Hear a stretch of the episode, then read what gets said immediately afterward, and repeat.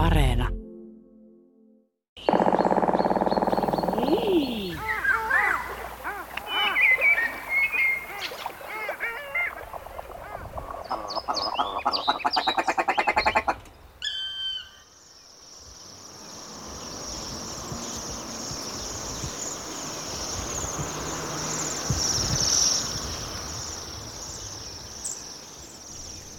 Englantilainen luonnontutkija John Wally vietti Muoniossa vain muutamia vuosia 1800-luvulla.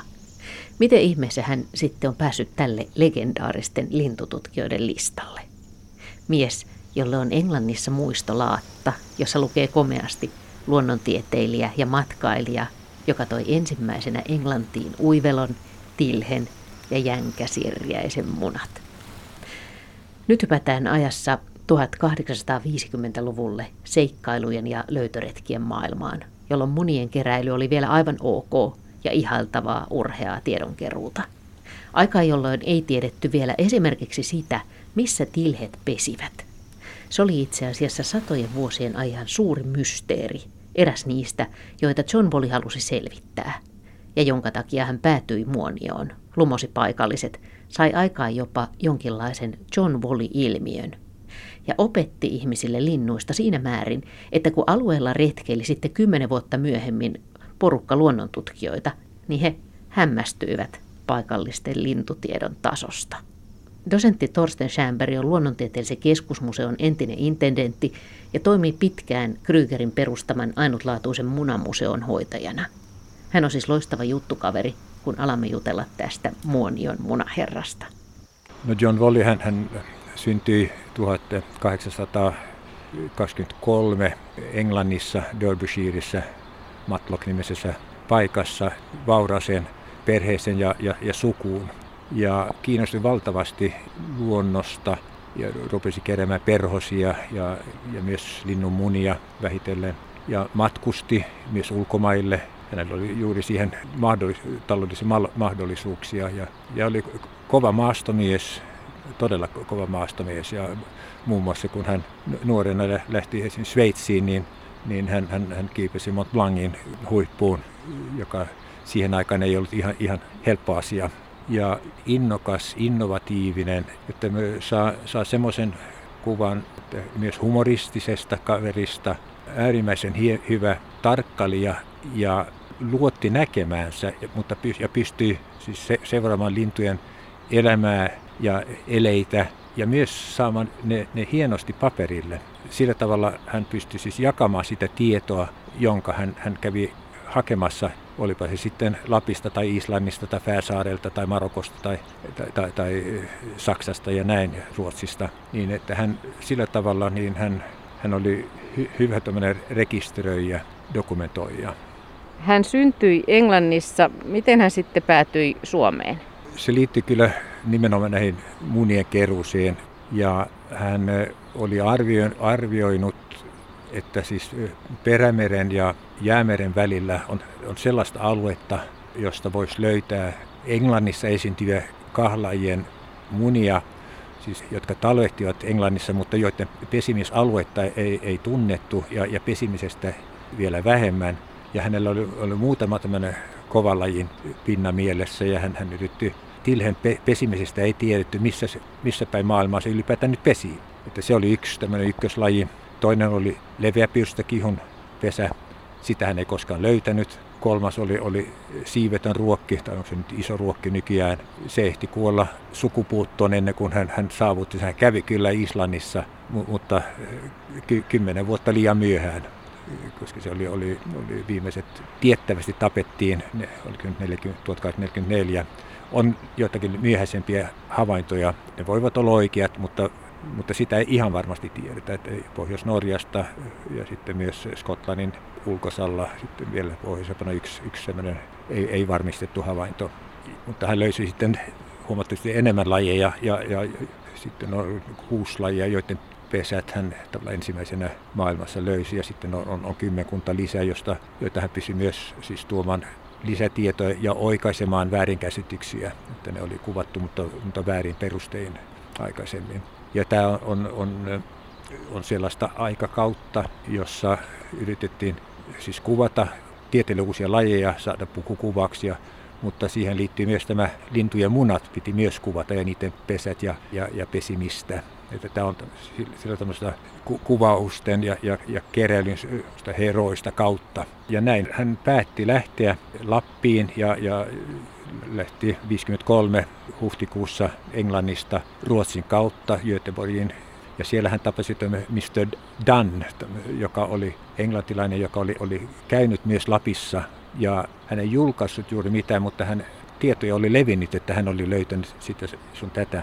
Ja sieltä Göteborgista lähti Tukholmaan ja tapasi siellä johtavat eläintieteilijät ja sai neuvoa heiltä.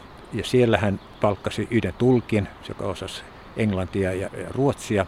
Ja sitten samaa reittiä kuin Wilhelm von Wright teki 1832, niin, niin pitkin Ruotsin itärannikkoa Haaparantaan. Ja, ja siellä palkattiin toinen tulkki, joka sitten osasi suomea ja, ja ruotsia.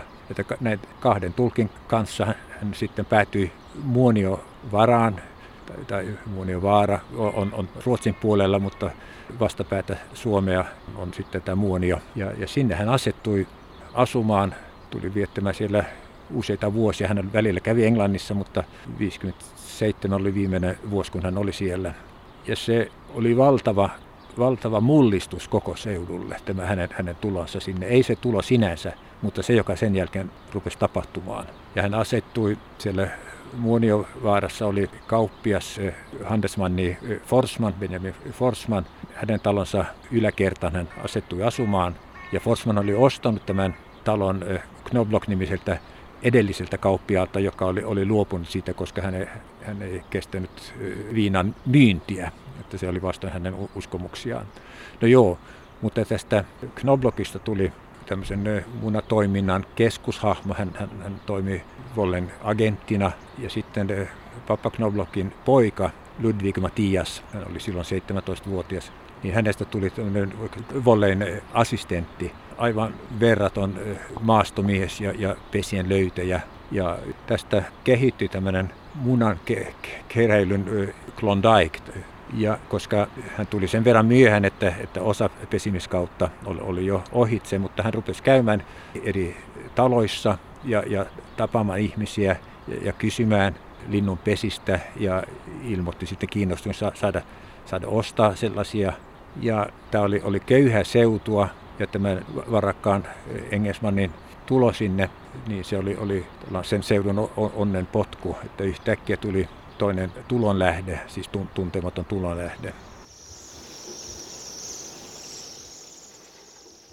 Viikkoa vaille kaksi kuukautta kestänyt vaivalloinen ja vaiherikas matka kohti salaperäistä Pohjolaa, Ultima Thulea, oli vihdoinkin päättymässä, kun englantilainen lääkäri, luonnontutkija ja lintutieteilijä John Wally saattajineen saapui Muonion alustan kylään kesäkuun 10. päivänä 1853.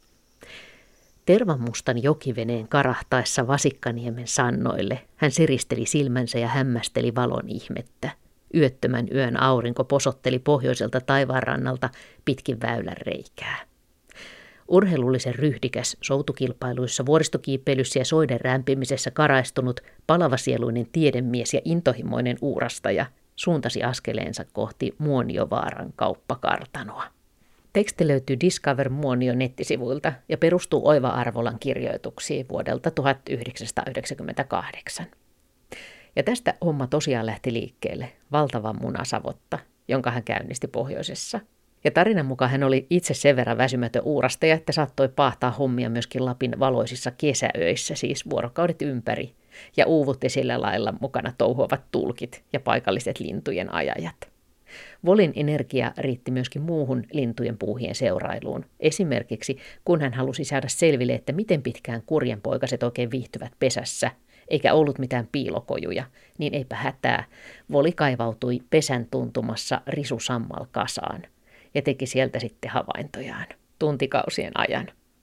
Munien keruuprojekti oli kuitenkin Volin päähomma – ja monien avustajien avulla tulosta syntyikin aika lailla. Jopa tuhat munaa saatiin kerättyä vuodessa ja pakattua ja kuljetettua eteenpäin. Maailman aikaan, joka oli hyvin toisenlainen kuin nyt. Joo, tämä on ihan tärkeä kysymys. Joo, silloin ei, ei lainkaan ajateltu, että näille oli jotain haittaa, vaan tämä keräily oli tavallaan myös tiedonkeruu tavallaan samalla, niin se oli niin selvästi ykkössijalla. Ja tämä paikallisen väestön kiinnostus munin, niilläkin oli oma kiinnostuksensa, mutta, mutta ravintomielessä, että se, nämä uuttujen pito, se, se oli liegi, se oli aivan yleistä, jokaisella tilalla oli, oli omat uuttunsa, jonne telkkä joskus Isokoskelo asettui ja, ja muni, ja ne, ne munittivat niitä. Sen asian myös Volle tiedosti tietenkin, että jos hän otti jonkun munan jonkun uutusta, niin hän, hän merkkasi sen uutun nimimerkki, tai mikä se on tämmöinen indeksi, mikä siinä oli, ja, ja, ja sitten hän, hän korvasi ne rahallisesti, mitä oli, oli uutusta otettu. Että se, sillä tavalla hän, hän, tästä ei syntynyt tämmöistä mitään skismaa. Ja munien keruu tuohon aikaan, niin se oli tämmöistä varhaisaikaa, ei, ei tämä, että ruvettiin suhtautumaan kriittisemmin munien keruuseen. Se tapahtui vasta puoli vuosisataa myöhemmin, eli 1800-luvun viimeisellä vuosikymmenellä ja sitten 1900 vuoden vaihteeseen. Ja se on hyvä pitää mielessä, että vaikka nyt tässä no, nostamme esiin tämä munien keruuseen liittyvät kiehtovat asiat, niin on, on hyvä, hyvä muistaa, että nyt, nyt eletään, on eletty jo puoli vuosisataa sellaista kautta, kun ei enää kerätä munia. Sehän on, on laitonta. Mutta Volleen aikaan tällaista kritiikkiä ei ollut. Ja se, että siinä Volle oli, oli englantilainen, niin Englannissa tämmöinen munien keruu, keruuseen liittyi tämmöinen sportsman, että se, se joudut tekemään vaativia, jotta sä saavutat sitä ta- tavoitetta. Että puhutaan sportsmen naturalists, Eli se, se oli tämmöinen käsite, että se, se oli kovat miehet, jotka olivat liikkeellä väitellä, tuli myös muita, mutta niistä, näistä tuli aivan hurjan taitavia myös lintujen pesimisbiologian tuntijoita. Että se oli A, haasteellista löytää ne pesät, B, ensiksi hakeutua myös vaikeisiin paikkoihin, ja, ja C sitten, että sä tavoitat sen pesän, jos se on jossain korkeassa puussa tai, tai jos se on, on, on, on jyrkässä kalliorinteessä, johon tarvitset köyttä ja, ja, ja kaiken karvasta jotta sä pääset siihen, siihen tavoitteeseen, että sä saat tuon aarteen. Siis lähettikö Volina ja kaikki munat sitten Englantiin ja tiedätkö, onko niitä jäljellä jossain vielä? Tämä, mä mainitsin tästä isä Knoblogista, että hän, hänestä tuli tämmöinen Vollein agentti, että ihmiset toimittivat hänelle munia ja, ja hän maksoi niistä Vollein puolesta. Ja nämä munat lähetettiin erissä Englantiin pakattiin hyvin ja meni ensiksi veneellä pitkin niitä jokia alas Haaparantaan ja siellä eteenpäin Englantiin. Ja siinä oli Vollen hyvä ystävä, professori Alfred Newton, niin hän, joka oli myös munien keräjä ja myös eläintieteilijä, niin hän, hän otti ne vastaan ja jotkut toimitettiin sitten huutokaupattavaksi. Mistä Stevensin huutokaupat oli tämmöinen kuuluisa instituutti. Ja, ja tunnetaan, että jaksolla 1854-64, niin ainakin yhdeksän tämmöistä linnunmuna huutokauppaa, jossa oli volleen munia, oli sillä tarjolla, oli näitä slotteja. Ja nämä, nämä juuri Lapista tuodut munat, nehän oli, olivat todella kovissa hinnoissa, koska ne oli niin haluttuja.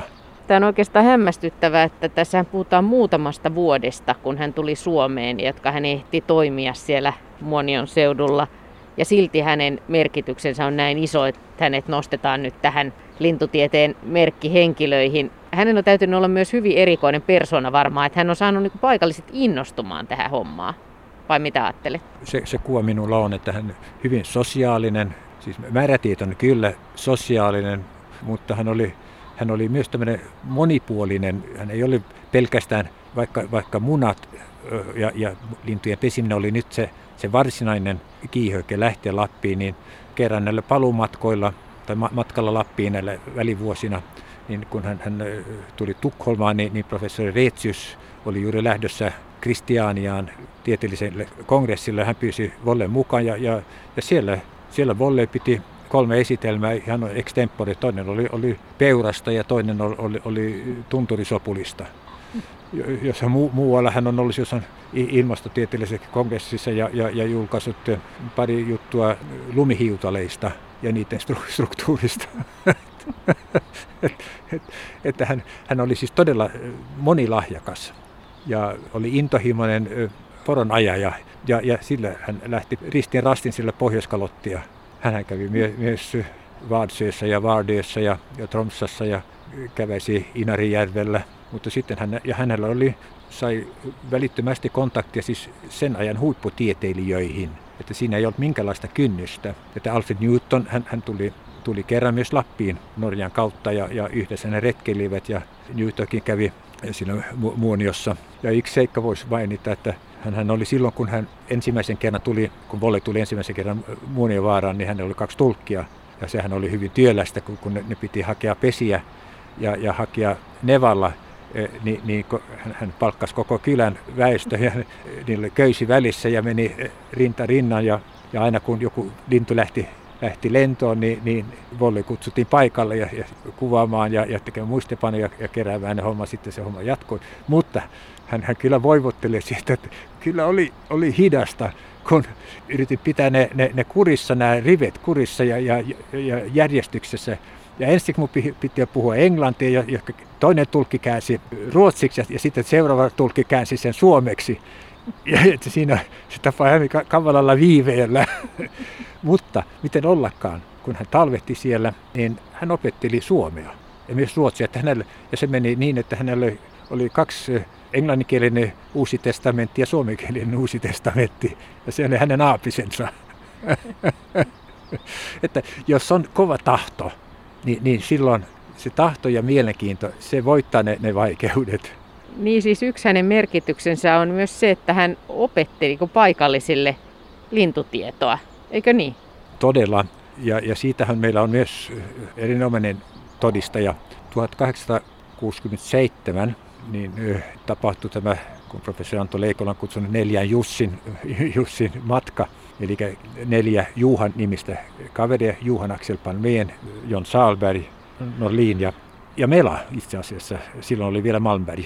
Ja ne lähtivät hyönteisiä keräämään, mutta tämä 67, 67-68, sehän oli nämä varsinaiset nälkävuodet Suomessa – ja, ja tämä kevät jatkoi, tai oikeastaan talvikevät jatkui pitkälle kesäkuulle, että, että hyönteismielessä ei ollut mitään kerättävää. Että sen takia ne rupes, nämä Salberg ja, ja, ja Palmeen rupes keskittymään lintuihin.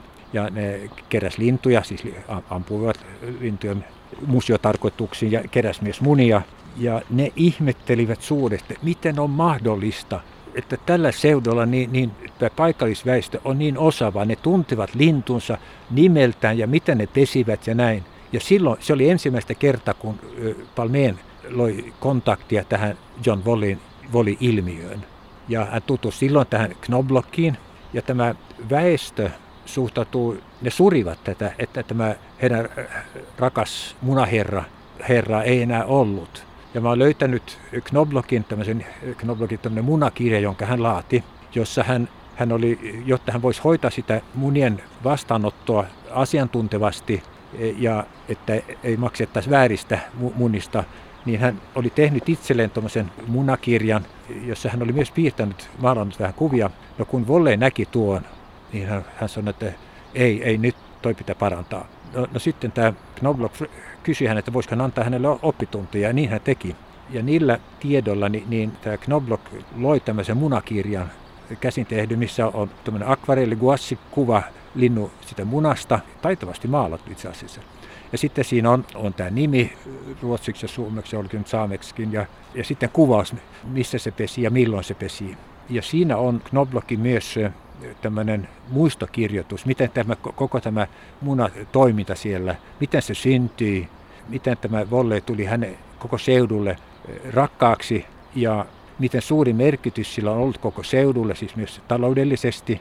Se oli 56, oli nälkävuosi myös siellä Pohjolassa. Ja silloin Volle oli levittänyt sen, sen tiedon Englantiin. Siellä järjestettiin rahankeräys ja ne, ne, ne rahat lähetettiin sinne jaettavaksi sinne paikallisväestölle. että hän oli hän oli tämmöinen yhdistävä, mekin voidaan sanoa, puhutaan koulukunnista. Erässä mielessä siitä, koko siitä pohjois alueesta tuli tämmöinen koulukunta, koska tämä, tämä tieto ulottui tietenkin Norjaan, Finnmarkkiin ja, ja altaan keinoin, että näitä munia oli osittain nämä paikallisemmat asukkaat, sitten oli nämä poromiehet, jotka siirtyivät sitten talvia ja, ja kesälaitumen välissä ja, ja tuntureilla. Hän, hän ei pyysi, että ne, ne, ne ottaisi ne lahulin munat, eli nämä keräkurmitsan munat, mutta, mutta niiden kuljetuksessa oli vaikeuksia, että pitää ne ehinä. Että sillä tavalla tämä tietämys tuli Palmeenille ja kuvaava on, että tämä, se oli 1980-luvulla, niin tämä toimittaja Juhani Lihtonen, edes mennyt ajat sitten, niin hän otti yhteyttä minuun ja olisi halunnut tehdä televisio-ohjelman volleista minun kanssani ja hän on vastannut tämä Suomen kansallismunakokoelmasta nyt puoli, puoli vuosisataa melkein. No joo, mutta hän ehti kuolla. Mutta hän kertoi, että sillä paikan päällä vielä elää tämä, tämä muisto tästä Engelsman, rakkasta Engelsmannista.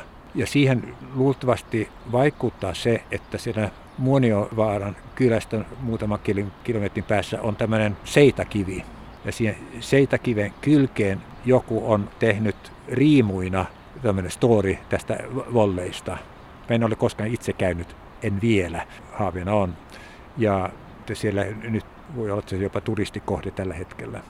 Myös hän haudattiin Englantiin ja, ja siinä on tietenkin hauta, hauta kivi, kivessä on joku teksti. Mutta sitten on, on myös muistolaatta, jossa aika harvakait on, on saanut tämmöisen kiven hakattu, että sanotaan näin, naturalist and traveler who brought for the first time into England the eggs of the snew, voxwing and broadbill sandpiper, eli uivelo, tilhi ja jänkäsirri. että hän edelleen voi sanoa, että kyllä siis hän keskuudessamme elää, hänen muistonsa elää, hänen, hänen panoksensa elää, ja nimenomaan näistä Lapin vuosista. Sitä enemmän kun ajattelet, että sitä enemmän se on todella mer- merkittävä, merkillinen ja, ja siitä pitää, pitää elävänä tämmöinen muisto.